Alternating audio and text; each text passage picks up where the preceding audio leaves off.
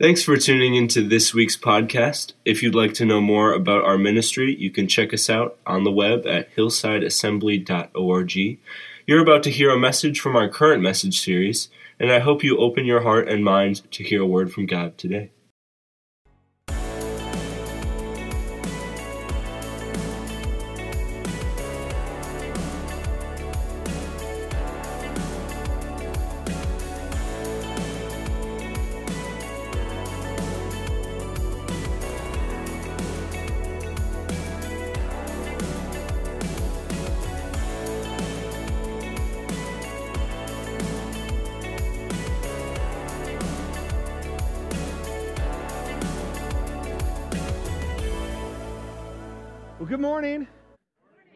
Listen, you really got to be energetic today, okay? Uh, present. So I'm, and God has something great with us. Welcome to Hillside Assembly. We do things a little differently here than maybe uh, your home church or a church that you've been to in the past does. Uh, we will do our offering at the end of service, and there is a giving box in our foyer. We'll pray over our offering, and you can uh, give in the box at the end of service. Uh, if you'd like to know more about our ministry, you can check us out on the web at hillsideassembly.org or call us during the week. We'd love to answer any questions. And if you are a guest, we'd love for you to stop by our table in the foyer. One of our leaders will be out there. We've got some free gifts for you as well as we'd love for you to uh, fill out a card so we can contact you and get to know you uh, a little bit better. Well, just a couple of announcements, and then we're going to go straight into worship today. I want to commend you, church. Did a phenomenal job with Operation Christmas Child. Uh, we did 31 boys boxes, 30 girl boxes for a total of 61 boxes. 61 kids are getting blessed for Christmas, and 61 kids are going to hear the gospel. So that is awesome. So they are on their way now to whatever location uh, they'll be going to. Now, this, uh, this week is a special week. Anybody know what happens this week? Thank, you can say it. Yeah. Only one person knows. We need to educate you guys on some holidays. Uh, it's Thanksgiving week. And so we will not be doing service here on Wednesday night. No Bible studies here, but we are, uh, we've been invited by, uh, I've lost my train of thought here for just a second. We've been invited by Trinity Evangelical Church to be part of their Thanksgiving Eve service. Uh, Pastor Paul has invited us over. Uh, there's going to be a service and then a dessert social afterwards. Uh, if you go and you bring a dessert, please make sure it's ready to serve. Uh, so if you're bringing pie or cake, make sure it's cut up and ready to go in advance. Uh, but that will be Wednesday night at 6:30 p.m. Uh, it should be an awesome time. Friday, December 2nd, and Saturday, December 3rd, our community is doing a great job with what they call Dickens Downtown.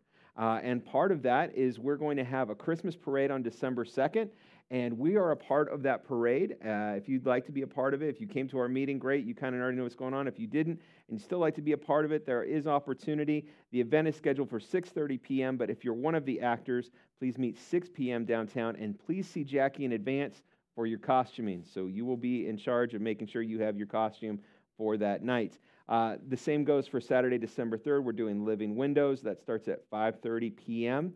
Uh, we are teaming up with Christina Family Cafe. Uh, and decorating will go on at 4 o'clock, and then the actors, if you can be there at 5 p.m., and we will rotate in. Uh, and we're figuring out how many rotations to do. It is a very small space, uh, so there will only be three of us at a time in the window. Otherwise, it's going to look like a Christmas package or one of the clown cars with all of us up against the window crammed in there.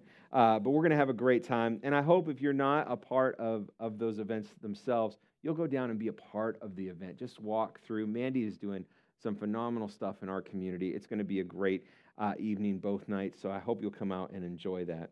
And then uh, Thursday, December 15th, we have an opportunity to do bell ringing at Webster's from 9 a.m. to 6 p.m. Uh, we're asking people to sign up for 90 minute slots, and there is a sign up sheet in the foyer. Uh, we've got two slots for each uh, hour of time, and so if you'd like to be a part of that, uh, we encourage you to do that as well. Lots of other stuff in your bulletin. I will let you read those. As we get ready for worship, worship team, if you'd come, get ready. Uh, we're going to go into a time of worship. But before we do that, this morning I'm going to be talking about a new horizon for the church. Um, not just for us and for you individually, we're going to talk about that, but a new horizon for the early days of the church and what they experienced. When you talk about the word horizon, it has two definitions. The first one is the line at which the earth's surface and the sky appear to meet. How many of you love those horizons in the morning, the sunrise or the sunset? It's amazing. But the second definition is the limit of a person's mental perception or experience or interest. And I believe that today, before you leave this place, no matter what your face, God wants to speak to you. Does that sound good to anybody else? Let's do this. Let's stand to our feet this morning as we get ready to worship. Lord, we thank you to be able to meet in your house today. To spend time in your presence is the greatest thing we could do. Lord, I know for some this week it has been incredibly challenging. For some, they have lost friends and loved ones, and that is difficult.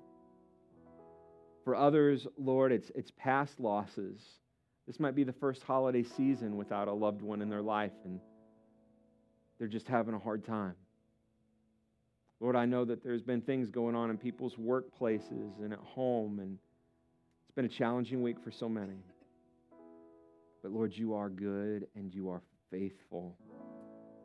And you turn things in the favor of your people. Lord, Lord, no matter what mess we find ourselves in this morning, God, I believe you're about to turn things around. You're not done until you turn things good. And Lord, there are good things for your people today. Lord, as we enter into your presence, would you come? Would you meet with us? Would your presence fall in this place?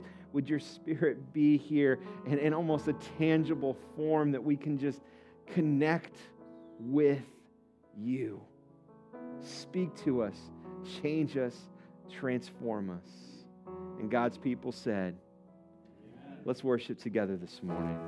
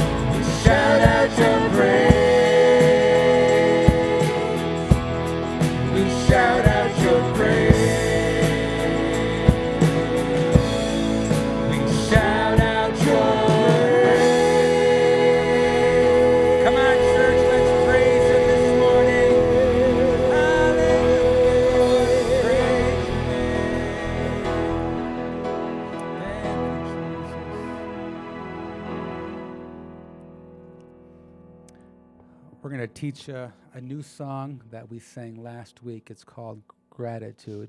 And Mike, when you're ready, you can just start whenever. But I'm going to read from Psalm chapter 9, verses 1 and 2. I will give thanks to you, Lord, with all my heart. I will tell of all your wonderful deeds. I will be glad and rejoice in you. I will sing praises of your name, O Most High. Anybody thankful? You got something to be thankful for? Remember that on Thanksgiving Day, all right? we got so much to be thankful for family, friends, health, life, jobs. so much to be thankful for. This song is called Gratitude. When we get to that chorus, it says, I throw up my hands to praise you again and again. Let's just worship him this morning. Give him the thanks that he deserves. Here we go. All my words fall short. I've got nothing new. How could I express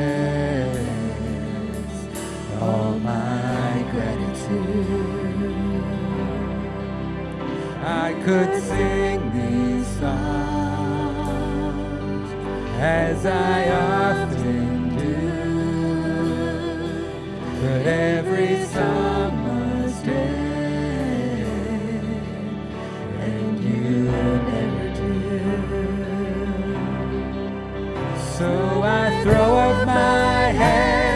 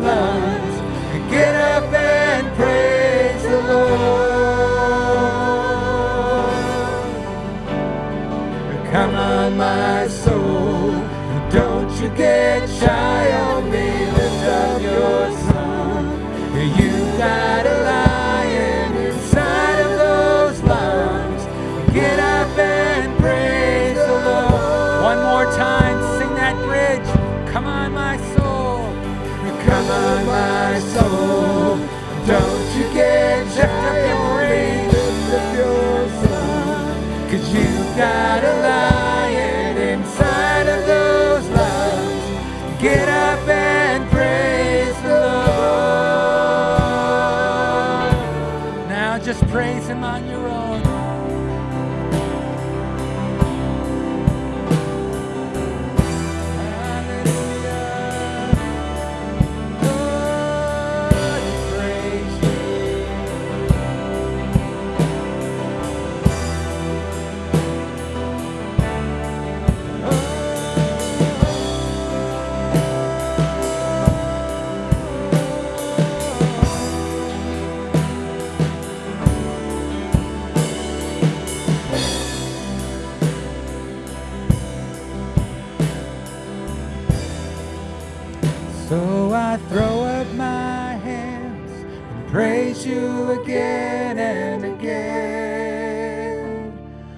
All that I have is a hallelujah. Hallelujah. I know it's not much, but I've nothing else fit for a king except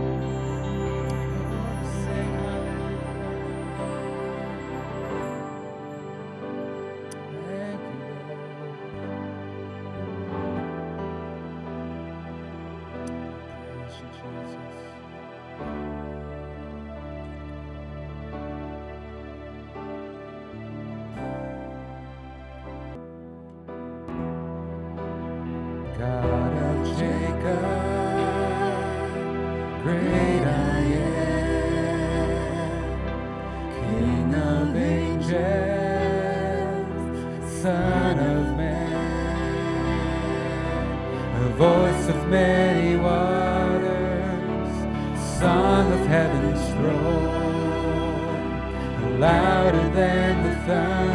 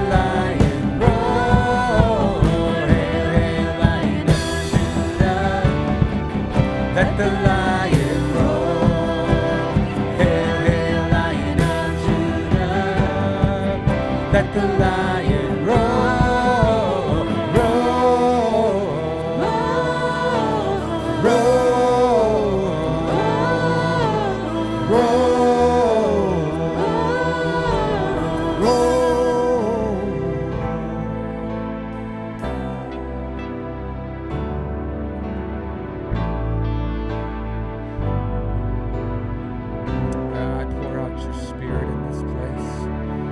Prepare the way. Prepare the way. Prepare the way of the Lord. Prepare the way. Prepare the way of the Lord. Prepare the way. Prepare the way of the Lord. Prepare the way. Prepare the way of the Lord. O valley, be raised up.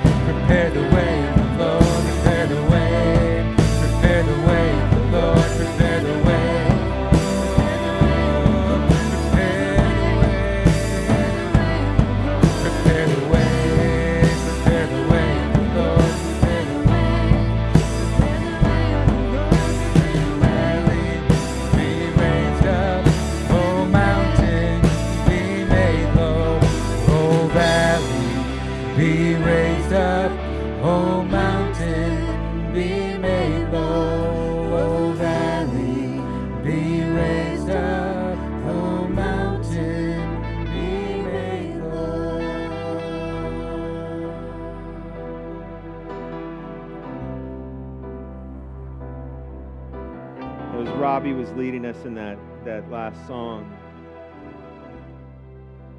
I, I got this image in my mind that was not exactly where I thought we would go today, but um, I just believe that before you leave this place today, God is going to go into surgery mode, and there are some hearts that need some surgery. There are some spirits here who need some surgery. So as we transition to the preaching of the word and our kids ministry, let's just pray one more time. I want to be I want to do exactly what God wants to do today.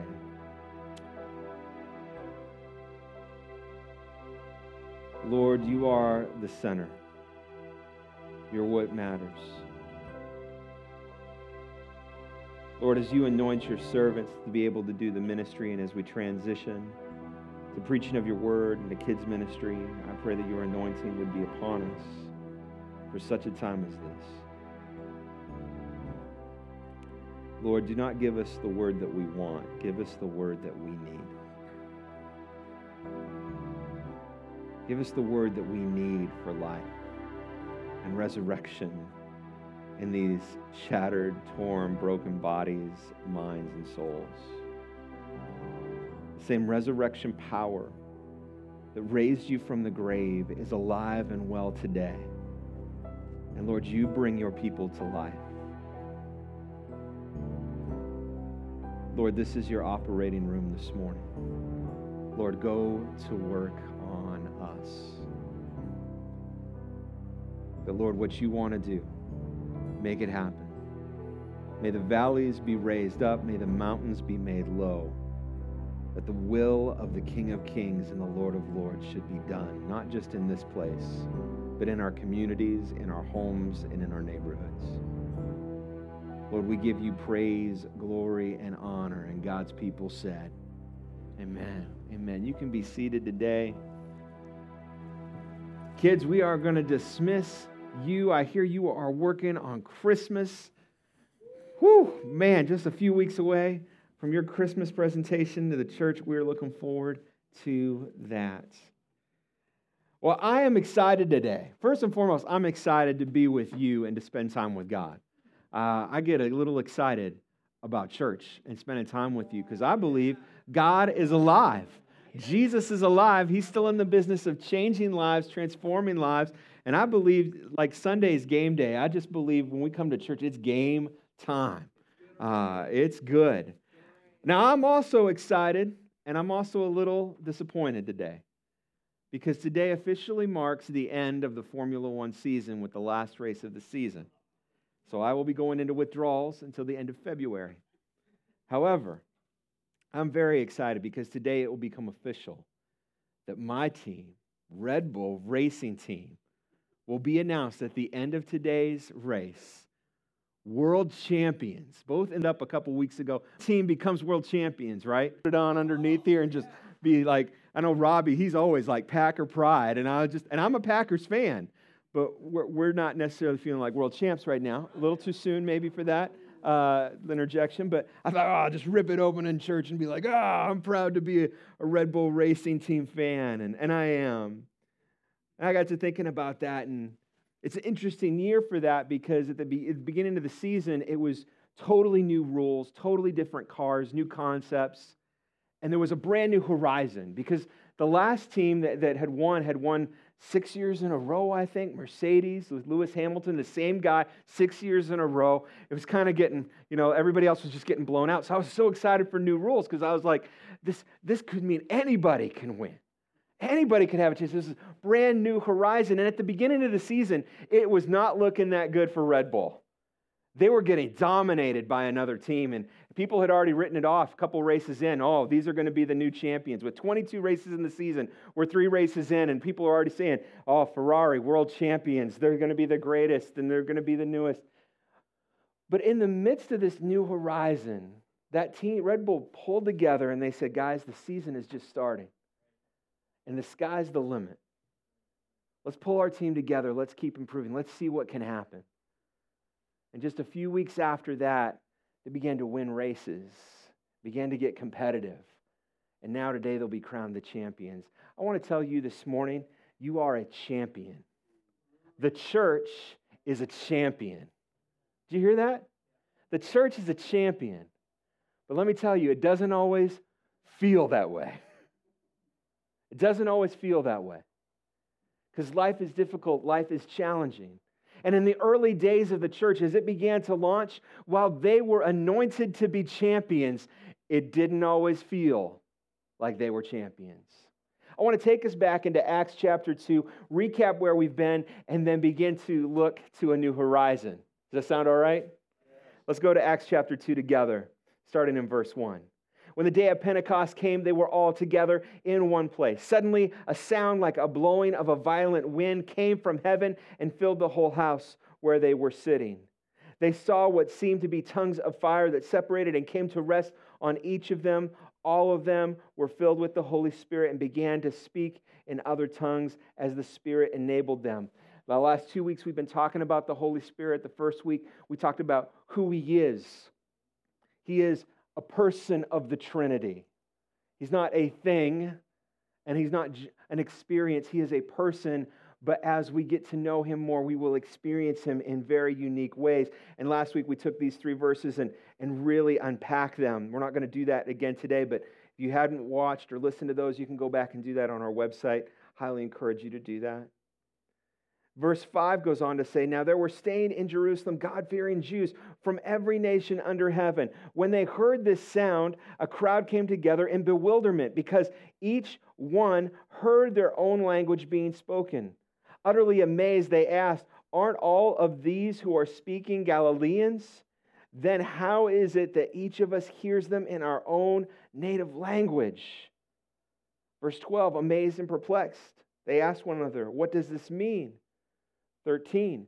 Some, however, made fun of them and said, They've had too much wine to drink. You got a whole mix of things going on here.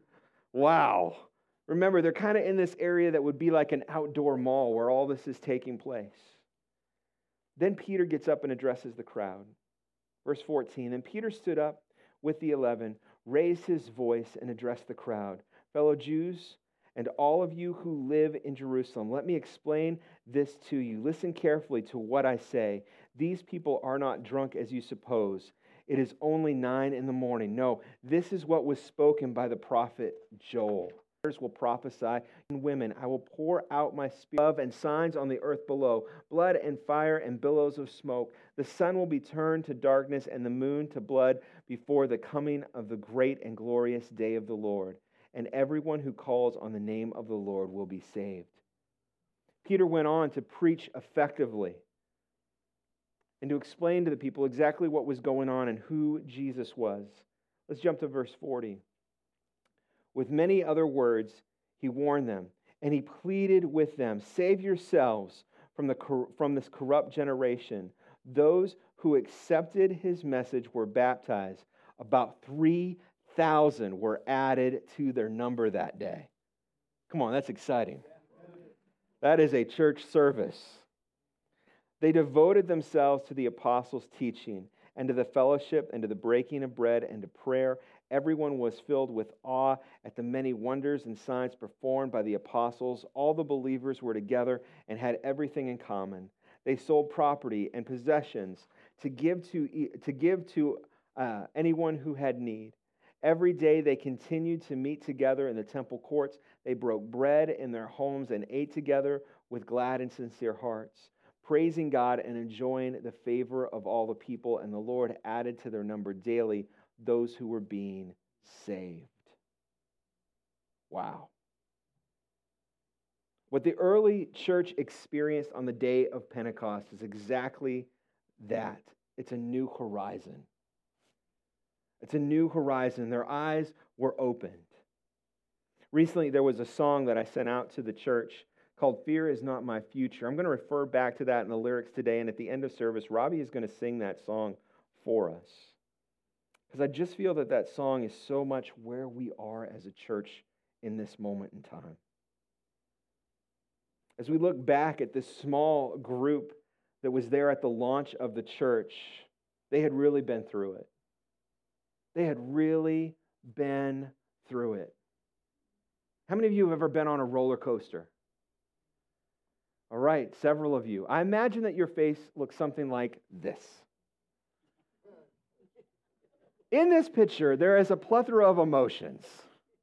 You've got one individual that's like, yeah, and excited. And then you've got this poor kid who is, is gripping, I'm assuming that's a parent, uh, hand so tightly, he's gripping that, he's like, I'm about to die. It's, I don't know if it's joy or fear. We're not even sure what the emotion is there. And isn't that how life is sometimes? Like we get on the ride and it's all good going up the hill. You get talking to the person next to you. It's all good. It's great. Once in a while, if you're scared of heights, you start to notice, boy, we're getting pretty high.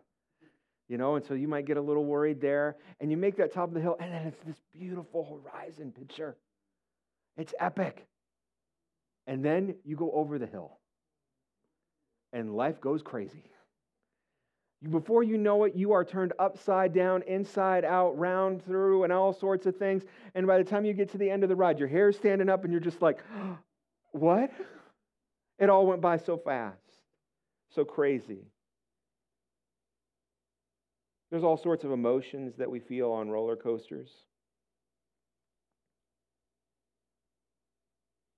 Sometimes we just feel like life is like that. We just get spun up, turned around, inside out. We're just looking for the exit sometimes. And that's what the early church it was like. Both pre-Pentecostal and post-Pentecostal, it was a little bit of a roller coaster ride. Let's look at the early church. In just a little over two months, they had been on this crazy roller coaster of experiences of emotions, a roller coaster in their faith on what they believed. And, and let's recap this, walk you through it one more time. Some days it's good, some days it's rougher. They've been all over the place. They've been on a boat where, where the storm was going. Jesus comes walking on the water, calms the storm with his voice. I mean, they've had it all. They've seen him feed 5,000 people. It was incredible. But the highlight really was probably the triumphal entry. Because perhaps for the first time, they actually saw people worshiping Jesus. And there had to be a mindset in some of the disciples going, We finally made it. All this struggle in ministry for three years, we finally have made it. People are getting it. They know who Jesus is. Things are about to get good, guys. It's about to get great. Yet within that week, they would have the betrayal of Jesus from one of their own, the torture of Jesus their master who they were following. You've got Peter's epic failure and the crucifixion and death of Jesus. From the highest high to the lowest low, they have ridden this thing out. And at this point, they're crushed. They have lost their dreams and their hopes. Everything they thought they knew, they don't know anymore. But then it takes another dramatic turn because we've got the resurrection of Jesus. And we've got encounters with Jesus after he's resurrected. Remember, he, he shows up a couple times and just really surprises them. Some of them think he's a ghost. And at one time he shows up at a meal, the doors were all locked. He just shows up. They're like, oh, he's a ghost. He's like, hey, give me a piece of that fish. I'm going to eat a piece of that fish. He's eating fish with them because I guess ghosts don't eat fish. I don't know. I don't know what the theological thing is there, but he's eating fish with them. He's hanging out. They're all over the map. And then you've got the ascension of Jesus. Jesus leaves. His disciples are watching. They're just, at this point, they're like, we don't even know what to believe anymore. They've been through the roller coaster so much, they're just they're all just standing there. I don't even know how long it was, but eventually, it must have been a while because the Bible says two guys show up in white. They're probably angels, show up and, and they speak, and they're like, guys, guys, why are you looking to the sky? Follow what Jesus said. Go to Jerusalem, wait for the Holy Spirit. Keep moving. They had to have some heavenly help to get through that because they were in such shock and awe of what they had been through. They had no idea what to think. They were just trying to do their best to be obedient to what Jesus had said. The instructions were wait for the gift, wait for the person of the Holy Spirit. So they wait in Jerusalem. And then they have this encounter that we just read about with the Holy Spirit, and everything begins to change some of the lyrics from that song that I was mentioning earlier. Say, let him turn it in your favor. Watch him work it for your good. He's not done with what he started, he's not done until it's good. When this all started, it looked like ministry was over for the, for the disciples, for the early church, for these, for these early followers of Jesus. It looked like it was all washed up. The disciples thought, man, our lives are pretty much over. We gave everything to this. All the time that they spent in ministry was now called into question. But it's not over till God says it's over. He wasn't done moving or turning things that they couldn't understand or see or perceive. Let's face it, we all want things to go smoothly in our life. Nobody wakes up and goes, You know what I'd like today? I'd like today to be challenging. Lord, make it as rough as possible. Nobody prays that prayer. Not on purpose. But when you start praying for growth and development and things, that's how God does it through challenging things in our life. That's how we grow, it's how we develop. It's not always smooth. See, the thing about roller coasters is once you're on them, once they start, you got to ride. But you're like, I'm thinking about finding an exit. I don't know if I, I don't know if my faith can take it anymore. I think I'm just going to bail. Don't you bail. Don't bail. Ride the ride to the end. Because I'm going to tell you, it gets sweeter than what it is today. Don't give up. Don't check out. You might have to make a change. God might have different plans than you had, but his, bands, his plans are better. Stick with it. Don't check out. God's not done. Difficulty is not a sign of God's abandonment, it's an opportunity for his faithfulness. But over the generations, the church has, church has gotten weak. And we walk away when it gets hard. When that's the time we should buckle in, buckle up, because God's going to do something great. He never let his people down. Look throughout the word, he always shows up. Just not the ways sometimes that we think he's going to. That's where they were. It's tough to look up on the horizon when you're going through it. When your heart is heavy, when you're emotionally exhausted, when your resources run low, when you feel defeated, it's hard to look up. It's hard to look at the horizon. But that's where the Holy Spirit comes in. He enables us to look beyond ourselves, beyond our circumstances. He reminds us of the great promises God has in our life for your life. He reminds us who Christ is. He reminds us of the great tools at our disposal the Word of God. He reminds us of the great things like the fruit of the Spirit that we need to be cultivating in our life. He reminds us that there's peace, love, and strength found in Jesus. But we've got to get our face up, we got to get our vision on the horizon. The Holy Spirit's drawing us in those times, but we still have to be obedient. God will come along and the Holy Spirit will lift your chin for your vision to look out into the future, but it's your choice to focus or not. It's your choice. And after he encourages us, it's our choice whether or not we keep our vision on the horizon or we go back and we just look at where we're at. We make it about us, our situation. We become martyrs. Look how horrible things are. You know, when we feel, when there's a voice inside of us that says, look how horrible things are, there needs to be another voice inside of you that says, look how great He is. Because it's not about us. The Holy Spirit was at work in the early church. After the filling of 120 individuals in the upper room, and then 3,000 people get saved, from 120 to over 3,000 in one afternoon. It's where the church began to change. Hope took hold. Salvation just brings hope. People getting saved brings hope, doesn't it? Amen. Man, hope begins to take hold. But the church had to let go. The early church had to let go of the past. They had to let go of the pain. They had to let go of the hurts. They had to let go of the disappointments. They had to let go of their failures. Peter, you got to let go of your failure. They had to let go of their past expectations. To get a breakthrough in your life, you have to be willing to let go of what you hold so tightly to. You've got to release. God's got to do that. Look, eh, experiences and things are a little different here. One of the things that we do a lot, some of the mainline churches don't, is, is we have expressions in worship. Like we raise our hands, a lot of us. And it's okay if you don't. There's not like a mandate, like raise your hands if you want to keep attending church here. It's not like that at all. We all can worship in different ways.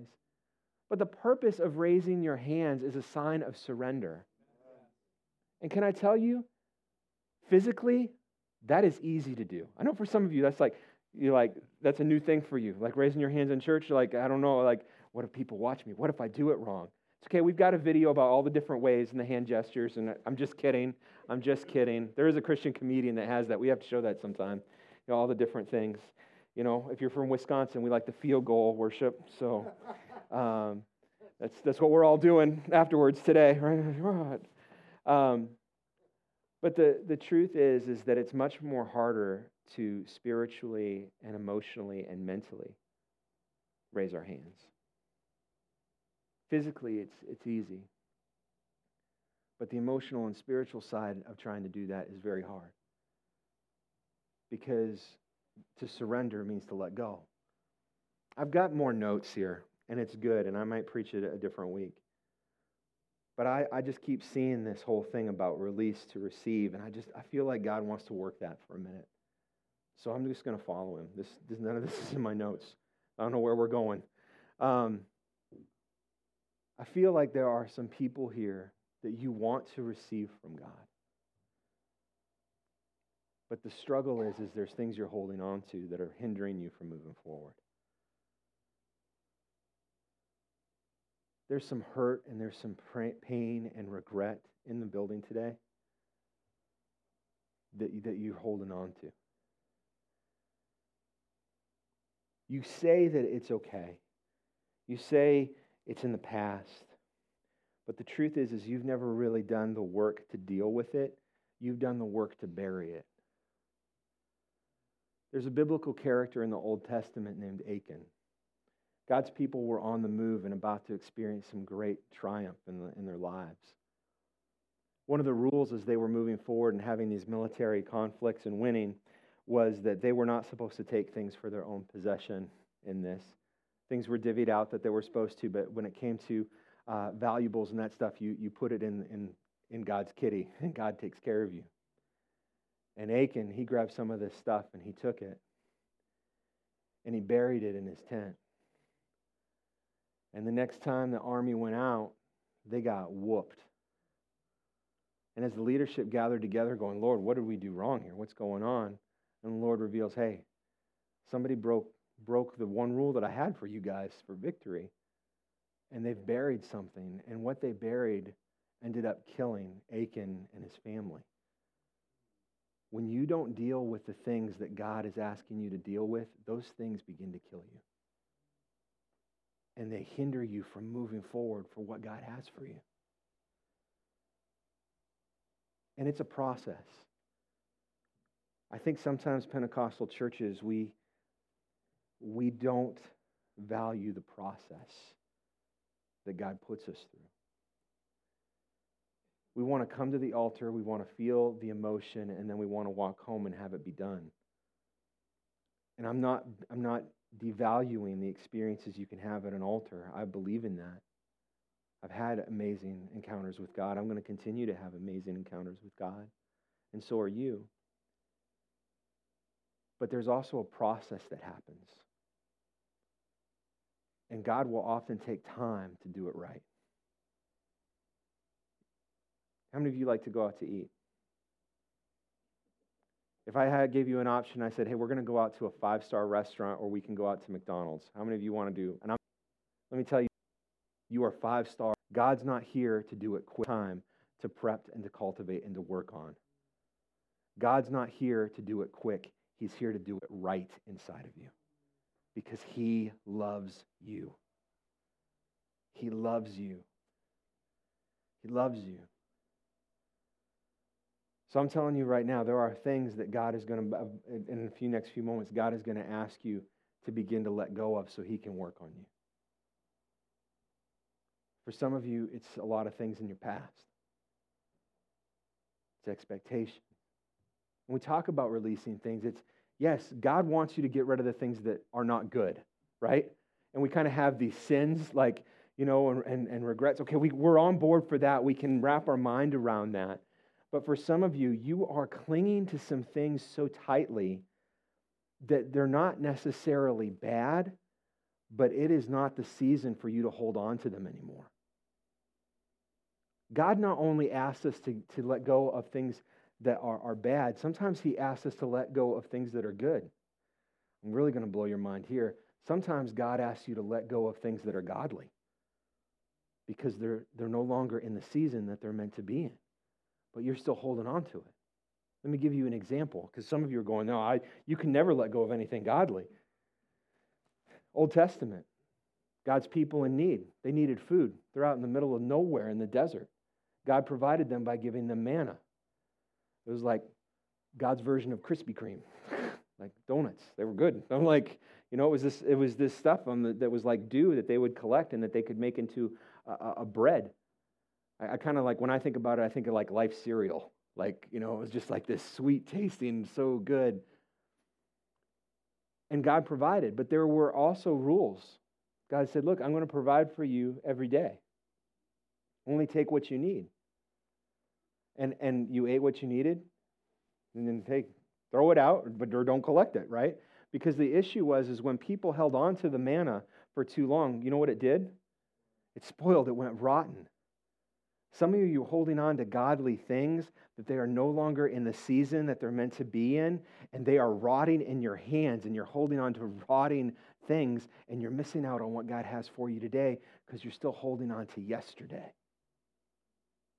You're still holding on to experiences in the past. And you're robbing yourself from the future God has for you. There's somebody here today, and you are dealing with loss. And I don't know if it's recent or if it's in the past, and maybe you struggle in the holidays, but you, you, you feel like you can't release it because that individual will be forgotten. God's not asking you to forget, God's just asking you to let go. And they won't be forgotten because God will remember them forever. But you've got to let go. We had a family in a church that we ministered to. One of their daughters died on a missions trip, had lots of kids. I believe it was their, their oldest or close to their oldest. That family, I never saw them let go. And, and they made their daughter into, in a lot of ways, an idol. And I saw their, the younger kids suffer because they could never live the life that they're called to live because they lived in the shadow of a sister that the parents had made more than what she was. And she was a great young lady and did great things for God. And yes, honor and celebrate, and I, absolutely. But at some point, you got, you got to let go. I remember having a conversation with one of them one time. You are missing out on moments with your kids that are here and now because you are not letting go of a relationship that you have to let go of. Not forget, but you've got to let go. Church, sometimes we got to leave right here. This want breakthrough. You're telling God, this is the way it has to be. This is the breakthrough. This is what you're going to do. And it's not working the way that you think it should be. And you're blaming the devil and you're cursing the devil and you're putting him underneath your feet. And I have nothing wrong with any of that, okay? Unless it's not the devil that's doing it and it's God that's the one that's got the brakes. Like in the race, he's out there with the flag going, Would you slow down? because you got to deal with some of the heart issues before you continue to move forward in ministry. So I'm not letting you move forward until we start working on the healing. But you've buried it. You've said it's done, it's in the past. God's like, hey, we aren't done because this is holding you back from what I have for you. And so you're frustrated. It's like you're hitting your head on a wall. And God's like, I got bigger and better plans. But you got to stop so that I can heal what's wrong in here. Church, God wants to make you whole. He wants to make you whole. And, church, we are continually a work in progress. When you climb a mountain with God and you get to the summit, it's a great experience. But, guys, we're there for a season. And then if you look to the horizon, there's a new mountain to climb. We are continually need to be worked on by our Heavenly Father. He continually wants to draw things out of us and work on things in us. That's where the church was. Broken, had no idea, and they still really had no idea. And we're going to get into it in the months ahead where the church starts stepping out and we're like, okay, nope, this isn't working. No, okay, we got more problems here. All these, these, these disciples all of a sudden go, what did we get into? But they work through it, and we'll work through those issues too. But I believe there is a new horizon for you. I know there's a new horizon. I know for some of you, you're in a tough place. But God's not done working in your story. But will you be willing to let go and let God do the work he needs to do in you? Do you have the courage to dig up that stuff that's buried under your tent and go, Lord, it's time to deal with this. Just not bury it. It's time to deal with it. One of the things I love about Jesus, Robbie, if you'd come and get ready. One of the things I love about Jesus, when you study his life, he was never afraid to deal with stuff. There's not one story that we look at in the Bible where, where Jesus goes, I'm not dealing with this. He always confronted it with the truth and always confronted with love. And he's like, we, we can work this out. We can work this out. Church, life is messy. And the more lives we touch, the messier it's going to get. The whole Christmas story is God rolling up his sleeves and saying, I'm willing to play in the mud with you. I'm not going to watch from afar. I'll get in the mud with you to rescue you. God is not intimidated by your story. He's not intimidated with where you are. But, church, we got to buckle up and let God do what only God can do. We got to get to a point where we can let go. We got to stop trying to say we're in control. We're not. He is. There's somebody else here this morning. I don't know how to explain this. I don't mean to be hurtful. There's something going on in your life, and you're like, I'm going to pick up my toys and I'm going to go play somewhere else. And God has not released and God, and I don't know the details, but you need to do that because you are holding yourself back from experiencing what God has for you. Don't ever leave somewhere until God tells you to, even when it's challenging. This was not how I imagined today's message going, but I think it's what we needed. God wants to work on our hearts. We're going to do something really different. I've, I don't know if we've really ever done this. We kind of, last few weeks, maybe we've kind of started doing this. Um, the song that I referred to at the beginning of service, Robbie's going to sing that. And I think I'm going to join him in singing that. And it's not necessarily, we're not trying to teach you a new worship song. I feel like we need to sing this over you, church. And maybe as we do this, there will be a point where the Spirit is working in your life and there's just a moment where you can just release. You can just let go. You can just trust God. And if that happens for you, I want you to be able to express it in whatever way God leads you. All right? So for some of you, if that's, you're like, I need to stand to my feet, that's fine. For some of you, if it's just, I, I need to physically raise my hand to symbolize what I am, what I am doing spiritually and emotionally in this moment. Maybe for some of you, it's, it's coming to the altar and just opening yourselves up and kneeling down at this altar, or standing at this altar and just meeting with God. I, we're just going to open it up. None of those are, are wrong. Maybe it's just sitting where you're at and it's an internal thing. That's fine. I'm not here to judge. What I want for you is an encounter with God because the Holy Spirit came to do some heart surgery today.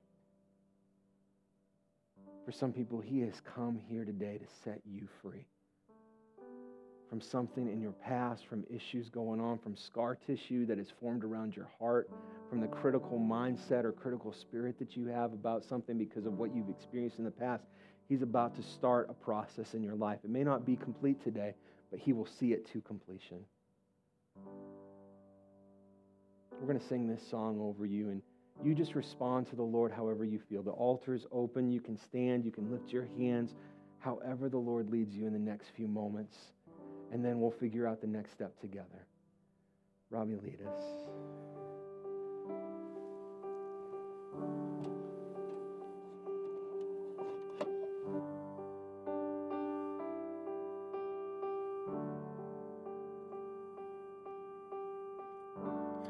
Let him turn it favor.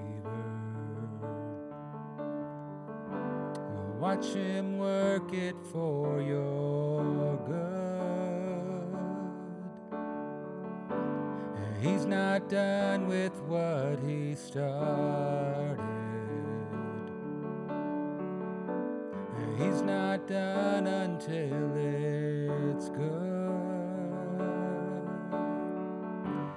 let him turn it in your favor. Watch him work it for your good. He's not done with what he started.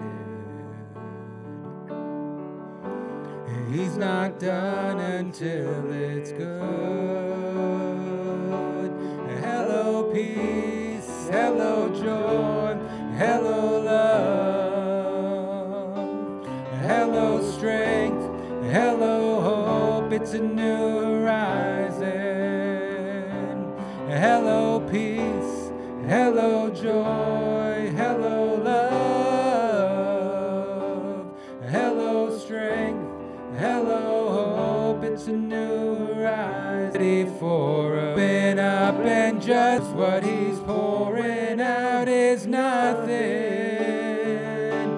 you've ever seen. You've ever seen. Hello, peace. Hello, joy. Hello, love. Hello, strength. Hello, hope, it's a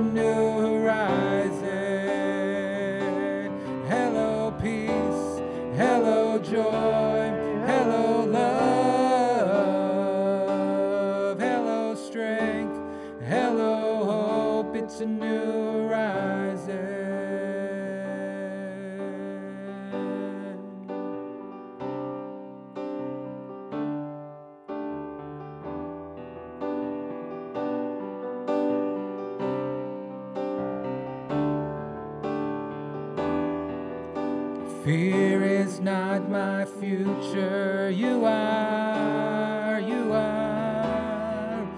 Sickness is not my story. You are, you are. Heartbreak's not my home. You are, you are. Death is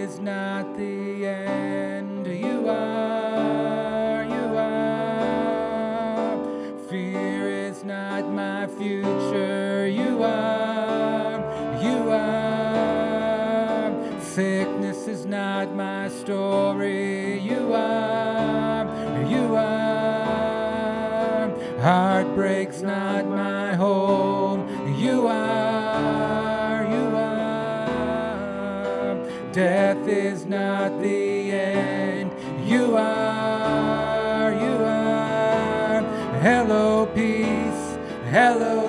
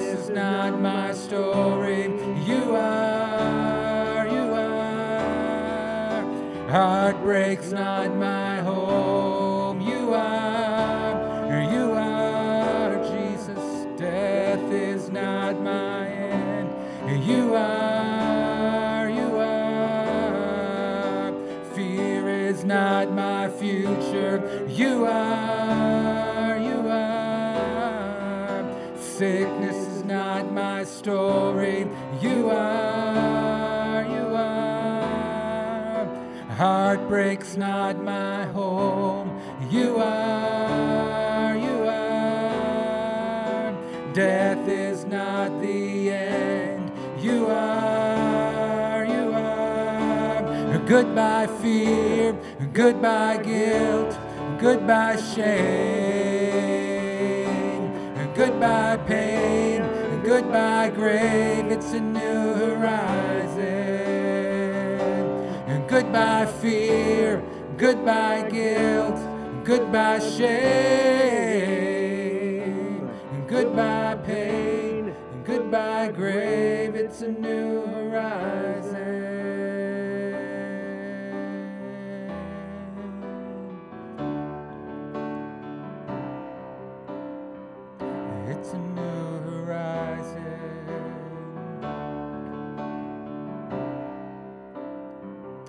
It's a new horizon, let the light in. Let's let the light, new horizon, it's a new horizon. Let the light on in. It's a new horizon, let the light in. Let the light on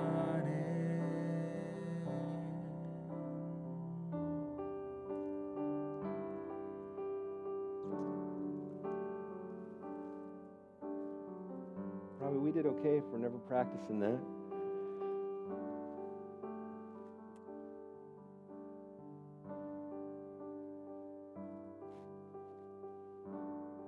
If you're here this morning and you just realize you, for your breakthrough, there are some things you just got to let go of. I'm just going to ask you to stand to your feet this morning. No shame in this place. Church, I'm continually letting go of things. Because my God is continually at work in my life. I just want to pray over you this morning. Lord, you love your people.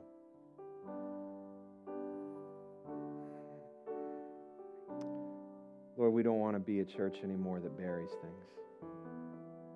We want to be a church that deals with them. You're so good. You deal with our sin. But Lord, sometimes it's not necessarily sin, it's the things that we're holding on to. You're asking us to let go of. Lord, I believe in the months that are ahead, you are going to teach us how to live light, how to travel light. As we step into the horizon, the things that you have for us as a church, but Lord, also as individuals and families. Your future for us is so much better than the future that we could plan.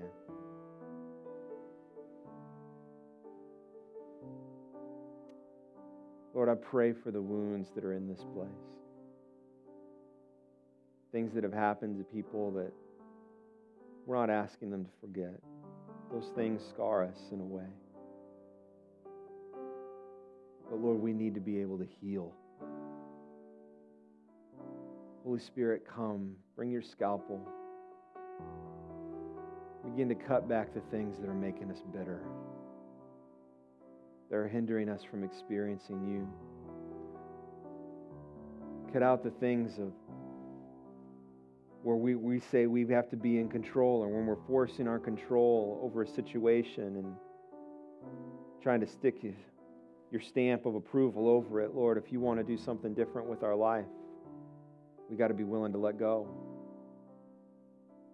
You sit on a throne by yourself. It is our honor and privilege to worship you. Lord, there are some scars in this place that are hindering the marriages that are meant to be here. Wounds from our past. Some some have, were formed in that relationship, some were formed before our relationship with our spouse. It's time for them to be healed and dealt with.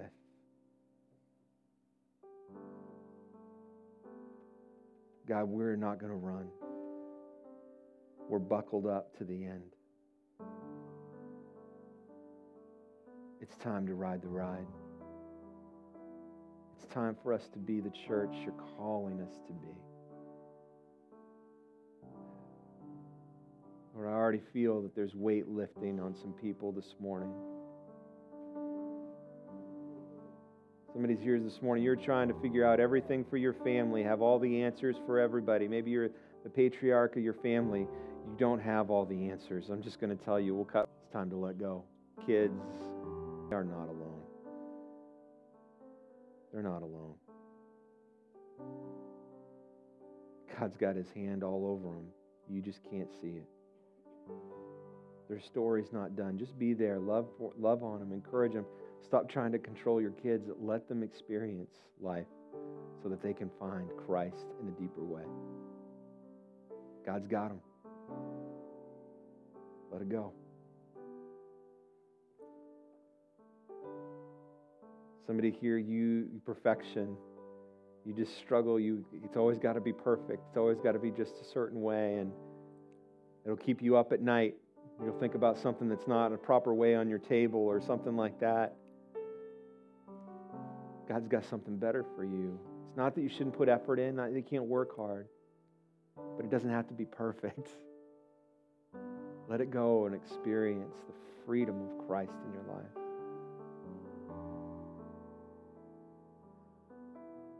Lord, we got to let go so that we can receive what you have for us. What you have is so much better. Lord, I thank you for meeting us. Think about last week and all the people at this altar. What you started, you will see to completion. Lord, I know there are some that doubt. There are some that, that feel like, well, God didn't do what I wanted him to do. I know what you have planned for them is better.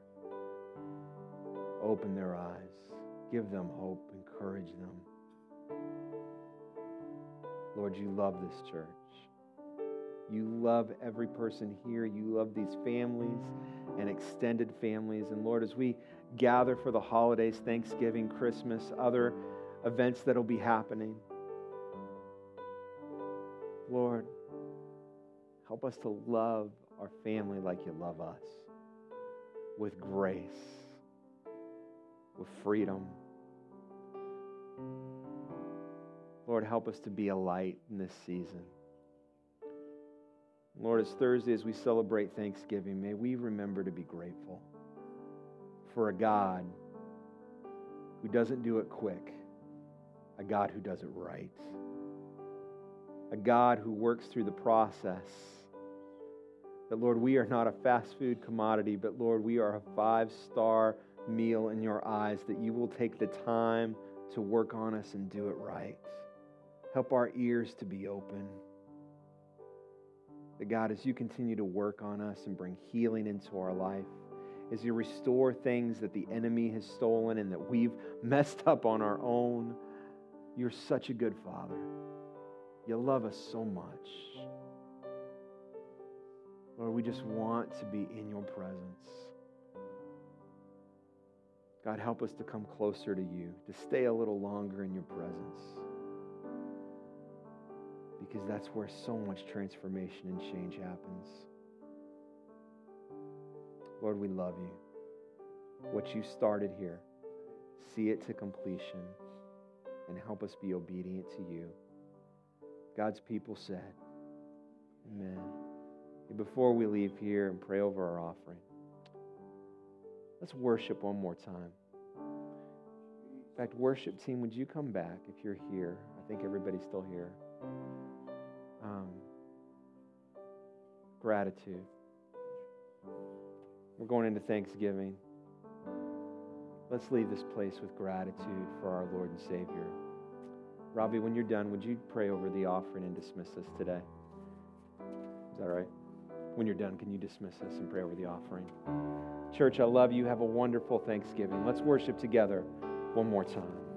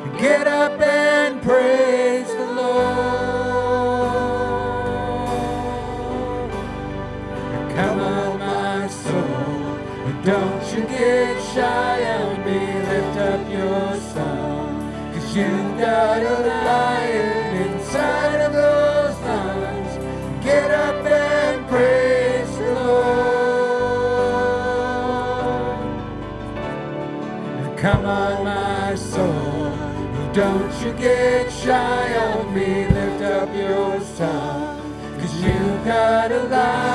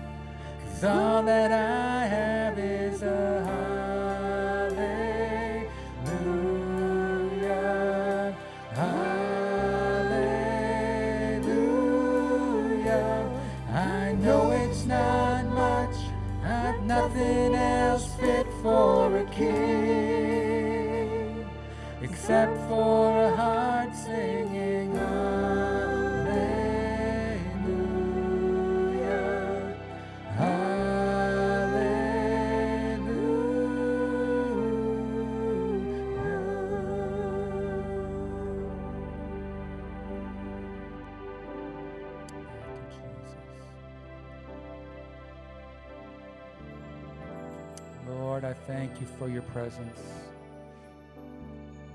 We have so much to be grateful for. We lift our hands in praise and glory and honor to you. Lord, as we go our separate ways now, first of all, I pray that you would help us to give of our tithes and our offerings. Thank you for what you are doing through our finances at this church. May we reach to our community. May people see your love as we give. And then, Lord, as we go now home, pray that you would remind us to be grateful. As we celebrate with family and friends over Thanksgiving Day, God, may we wake up Thursday morning and say, God, I thank you so much. I've got so much to be grateful for. And God, may we share that gratefulness with those that we meet with. God, we worship you. Now go with us and remind us each day that you are worthy of our worship. May we live our worship 24 7. In Jesus' name we pray. And everybody said, Amen.